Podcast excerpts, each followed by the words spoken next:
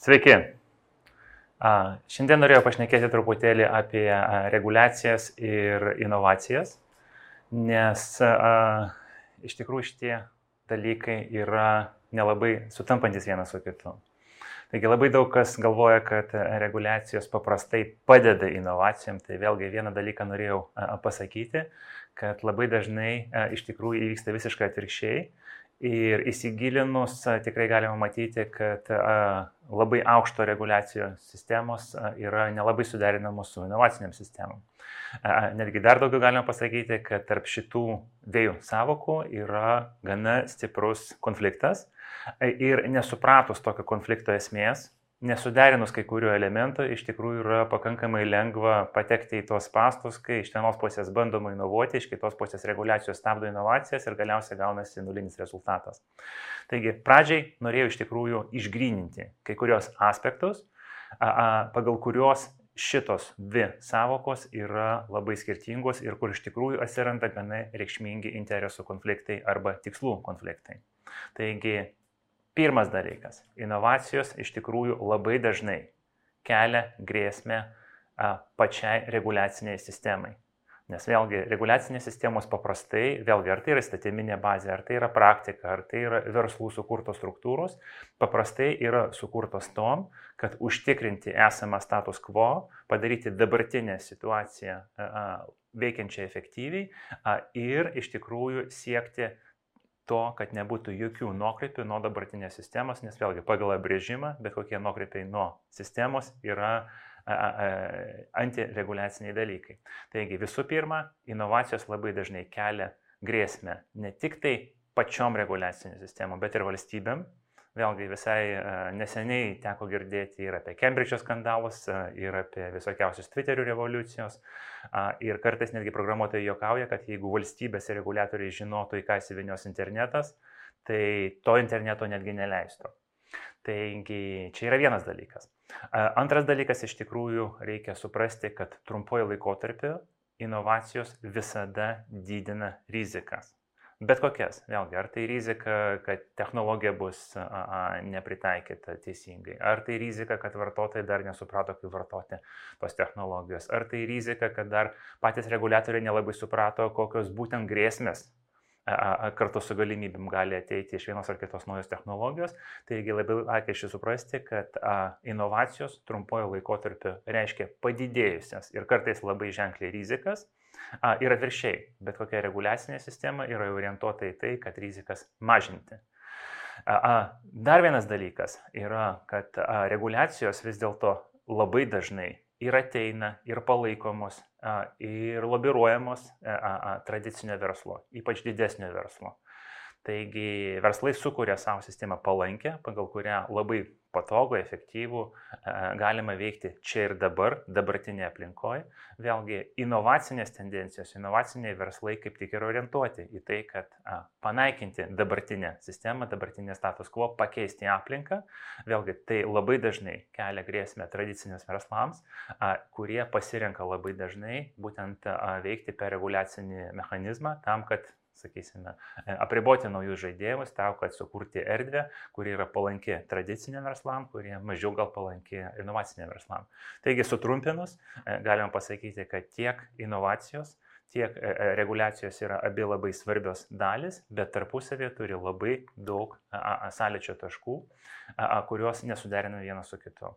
Taigi dabar norėjau truputėlį paryškinti gal iš vienos pusės svarbą inovacijų pasauliniam kontekste, ekonomikos ateities šalių, iš kitos pusės parodyti, kaip šitie reiškiniai vienas su kitu yra susiję.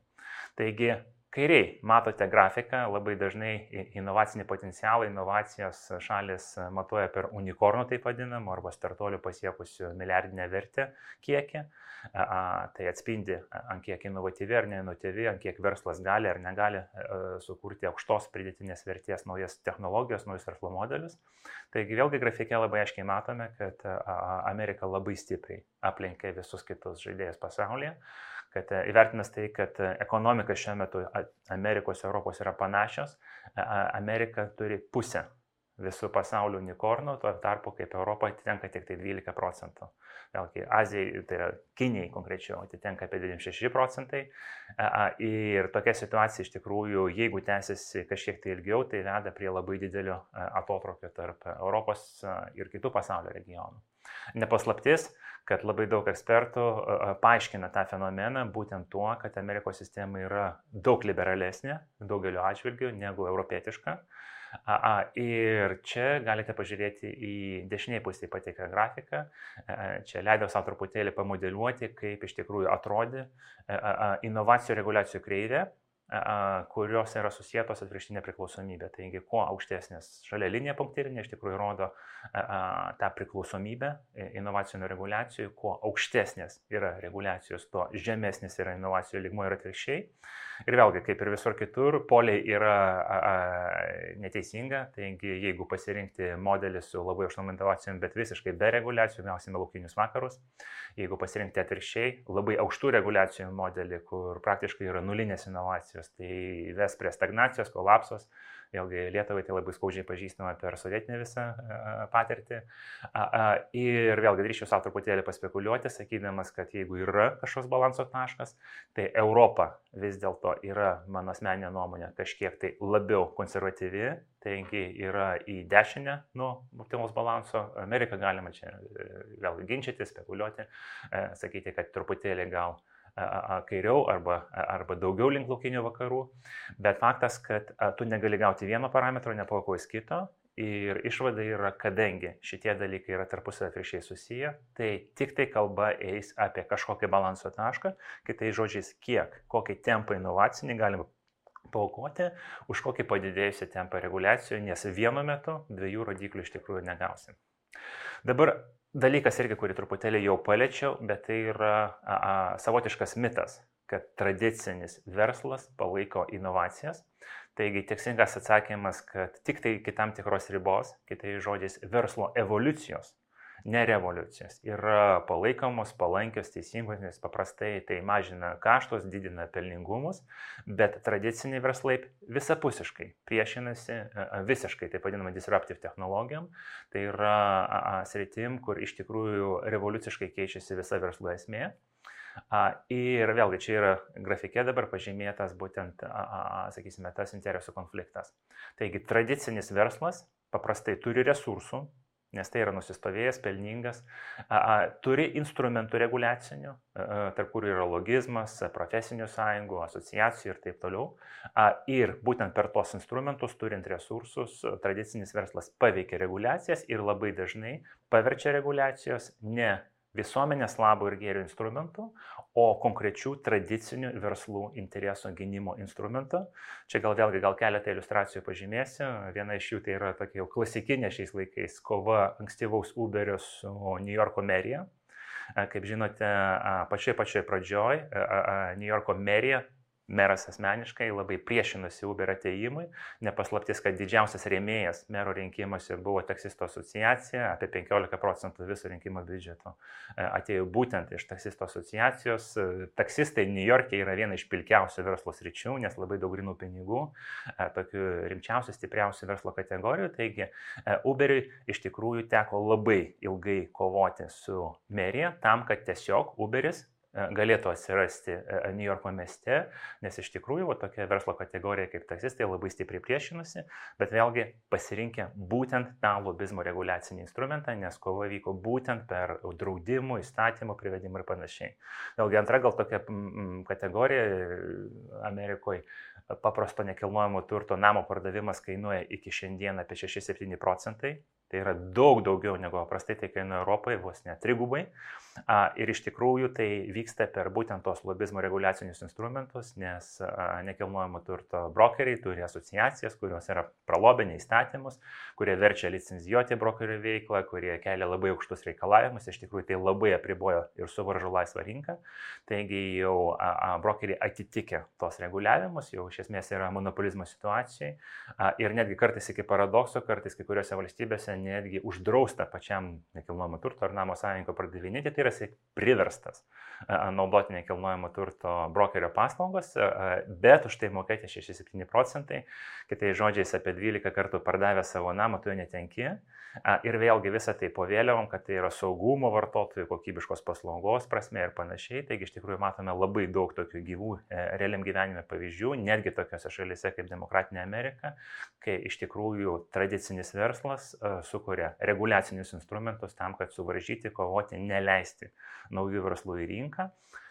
Gal dar vienas toks irgi pavyzdys, e, visi džiaugiamės Vilniuje turėdami paspirtukų kultūrą, asmeniškai naudoju labai už tai vertinu, tą patogumą, kuris iš tikrųjų tai yra suteiktas, bet e, tokiam europietiškam mieste kaip Milanas, teko lankytis prieš metus dar iki viruso, tai paspirtukų nerasi, nes jie yra uždrausti, vėlgi draudimas ateina vardan tų pačių pešiųjų saugumo, nors vėlgi, kam teko lankytis Italijoje, tai tie mopedai, kurie skraido visur, pagal mane kelia dešimt kartų daugiau grėsmių, arba dviračiai paprasti, bet vėlgi įsigilinus supranti, kad tai yra lobizmo mechanizmai ir taksisto asociacijos ar instrumentai iš tikrųjų palaiko palaiko tokius įstatymus, kurie nukreipti būtent į naujų verslų uždraudimą. Taigi reikia labai aiškiai suvokti, kad tradicinis verslas e, iš tikrųjų labai dažnai konfliktuoja su inovacijom ir labai dažnai sukuria barjerus tam, kad inovatyvūs verslai tiesiog iš principo neegzistuotų.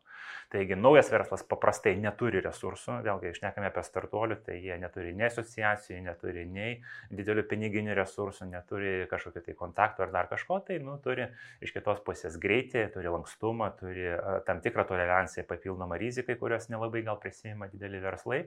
Taigi iš tikrųjų vyksta o toksai konfliktas ir vėlgi nesuvokus, kad taip yra, iš tikrųjų labai sunku išspręsti tą dilemą, kur yra balansas tarp vartotojų orientuoto saugaus verslo reguliacijų ir tuo pačiu pakankamo leidimo naujam verslo, naujam verslo instrumentam veikti ir aiškiai atskirti, kur yra vartotojo gynimas, kur yra banaliai tradicinių verslų interesai. Dabar klausimas, ką daryti su to visu, nes vėlgi labai lengva piršto rodyti, kas yra blogai, taigi leidau savo atrinkti penkis gal principus ar nuostatas, kur mano galva iš tikrųjų leistų išspręsti va tokius konfliktus. Tai pirmas dalykas - reikalinga specializacija, dar daugiau pasakysiu, hiperspecializacija. Kitai žodžiais visi išnekame, kad yra proveržės rytis, tokia kaip fintechas ar tokia kaip IT ir mažai kas šneka apie konkrečius super siaurus, gal verslo modelius, kuriuos norėtume matyti Lietuvoje. Tai vėlgi nepakanka pavyzdžiui sakyti fintech, reikėtų sakyti, kokie konkrečiai unikorniniai verslo modeliai E, yra labiausia gal priimtini Lietuvai ir kuriems būtent Lietuva norėtų sukurti palankės sąlygas. Vėlgi, e, nereikia būti labai jau dideliu ekspertu, kad iš principo išvardyti tas unikorninės rytis. E, vėlgi, jeigu šnekame apie fintechą, tai didžiausia gal inovacija ar proveržė šiuo metu laikau blokčeinę. Taigi tikrai tikiu, kad aplink blokčeiną atsiras ir jau atsirado ne vieną dešimtį unikornų, bet irgi reikia aiškiai išvardinti, kokį konkrečiai verslo modelį Vėlgi, ar tai būtų keitykla, ar tai būtų pinigų pervedimai, ar tai būtų e, vartotojų piniginės, ar tai būtų investiciniai instrumentai, kokius konkrečiai verslo modelius norėtume matyti Lietuvoje ir būtent tiems verslo modeliams reikėtų kurti e, palankės e, sąlygas ir sukurti teisingas aplinkybės, jie savaime atsiras, bet reikia aiškiai apsispręsti, ką darome, ko nedarome, kokie verslo modeliai galėtų būti ir mes norėjome, kad būtų Lietuvoje, kokie mes nenorime, kad būtų Lietuvoje. Iki to laiko abstrakčiai išnekėti mes esame ten finteko ar IT ar dar kažkokio inovacinio šalis yra pakankamai sunku. Antras dalykas yra dedikuoti resursai.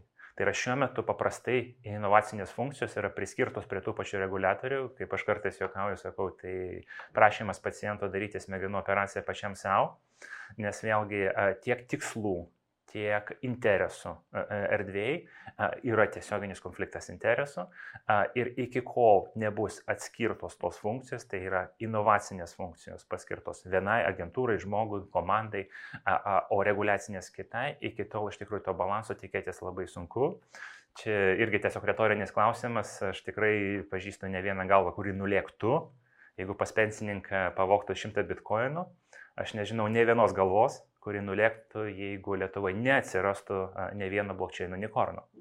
Taigi, vėlgi retorinis klausimas, ką su to daryti, bet iki kol resursai, komandos, užduotis nebus atskirtos, iki tol balanso tikėtis neįmanoma. Trečias dalykas be abejo yra super aukšta kompetencija. Vėlgi, jeigu mes pretenduojame į tai, kad norime sukurti e, palankęs aplinkybės, sąlygas, unikorninį vertikalį ar verslo modelį, tai vėlgi iš inovacinės reguliacinės pulės privalo ateiti giper aukšta kompetencija.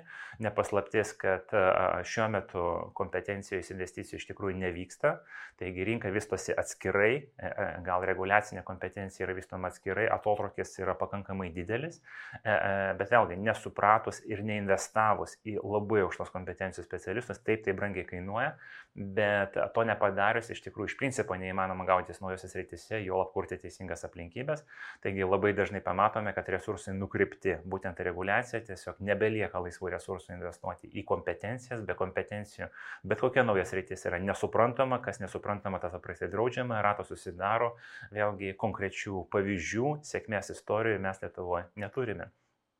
Dabar sekantis dalykas tai yra, e, taip aš vadinu, tikrųjų inovacinių rodiklių įvedimas, e, ne optinio, nes e, vėlgi ar tai komunikacijų, ar tai tarpusavio ataskaitose yra pakankamai lengva sukurti tokią inovacinę iliuziją, kad viskas čia gerai, pažiūrėkite, pas mus ten pirmoje, antroje, trečioje vietoje šalis pagal, įpaaišykite, tai vėlgi tą pagal reikėtų labai aiškiai suprasti, kad kai kurie rodikliai, pavyzdžiui, dažnai girdžiu ten startuolių kiekis, ar kiek investuota ten europiniai ypač pinigų į inovacijas ir panašiai, jie yra optika, jie nieko nulis sako apie konkrečias inovacijas, nes tai yra abstrakcija. Koks skirtumas, kiek yra startuolių, jeigu iki šiol jie nekaip netransliavosi į konkrečią vertę darbo vietas mokesčius, taigi vėlgi reikėtų matuoti ne startuolių kiekį, o pavyzdžiui jų kapitalizacijos prieaugio eurinė reikšmė per metus išaugo ten 10 milijonų ar 10 milijardų ar kažkiek tai,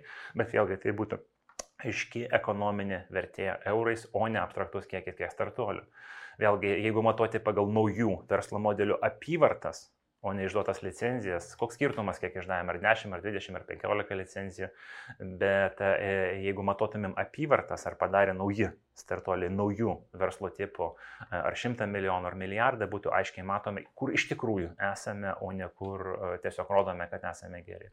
Vėlgi, jeigu matotume darbo vietas ir atlyginimus, o ne patentus, akademinės publikacijas, akademinės valandas ir panašiai, tai tada būtų aiškiai vėlgi matoma, kaip investicija akademija, resursus akademinius, laboratorinius tyrimų, patentų ir panašiai transliuojasi į realią ekonominę vertę.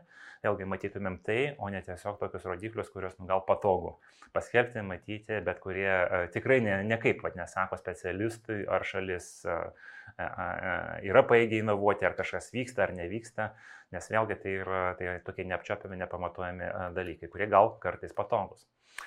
Ir iš tikrųjų gal paskutinis dalykas, kuris yra labai svarbus, tai yra e, reikia aiškiai suprasti, kad rinka supranta precedentus.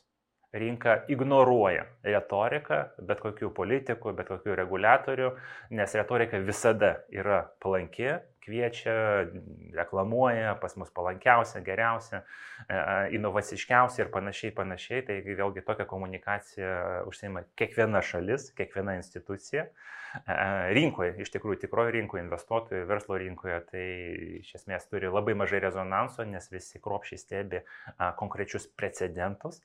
Tai vėlgi a, a, tiesiog a, a, pasidalinimas mintim, kad vieną ar kitą kartą nusprendus, kaip elgtis su intyva startuoliu ar su intyva kompanija, ar uždėti didelę baudą, ar uždaryti, ar tempti ten su ten, leidimo licenzijų išdėvimų metus ir panašiai, taigi vėlgi galime pasirodyti, kad tai yra koks skirtumas, mažas startuolis, trys studentai, tai a, labai daug nepasikeis, jeigu ten uždrausime, nubausime, įspėsime vietoj to, kad padėti ir panašiai.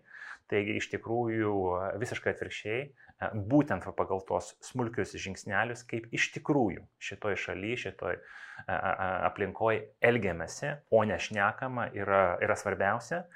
Ir vėlgi, kiek man teko susidurti, tame tarp ir su labai stambiais investuotojais, tai vėlgi būtent tokių precedentinių veiksmų analizė yra pirmoji diligence sąraše, tai yra tas sąrašas, kuris sudaro potencialus ar investuotojas, ar besvarstantis gal startuolis, ar korporacija prieš ateinant į Lietuvą, ar čia galima bus sėkmingai dirbti ar ne.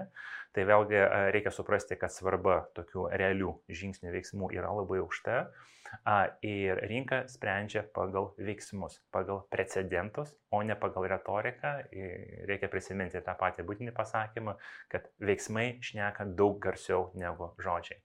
Taigi trumpa prezentacija koncentruota, labai tikiuosi, kad bent jau nors vienas punktas turės rezonansą. Dėkingas organizatoriams be abejo už tokią galimybę. Truputėlį apgalėstauju, kad teko virtualiai, bet ačiū uždėmesi.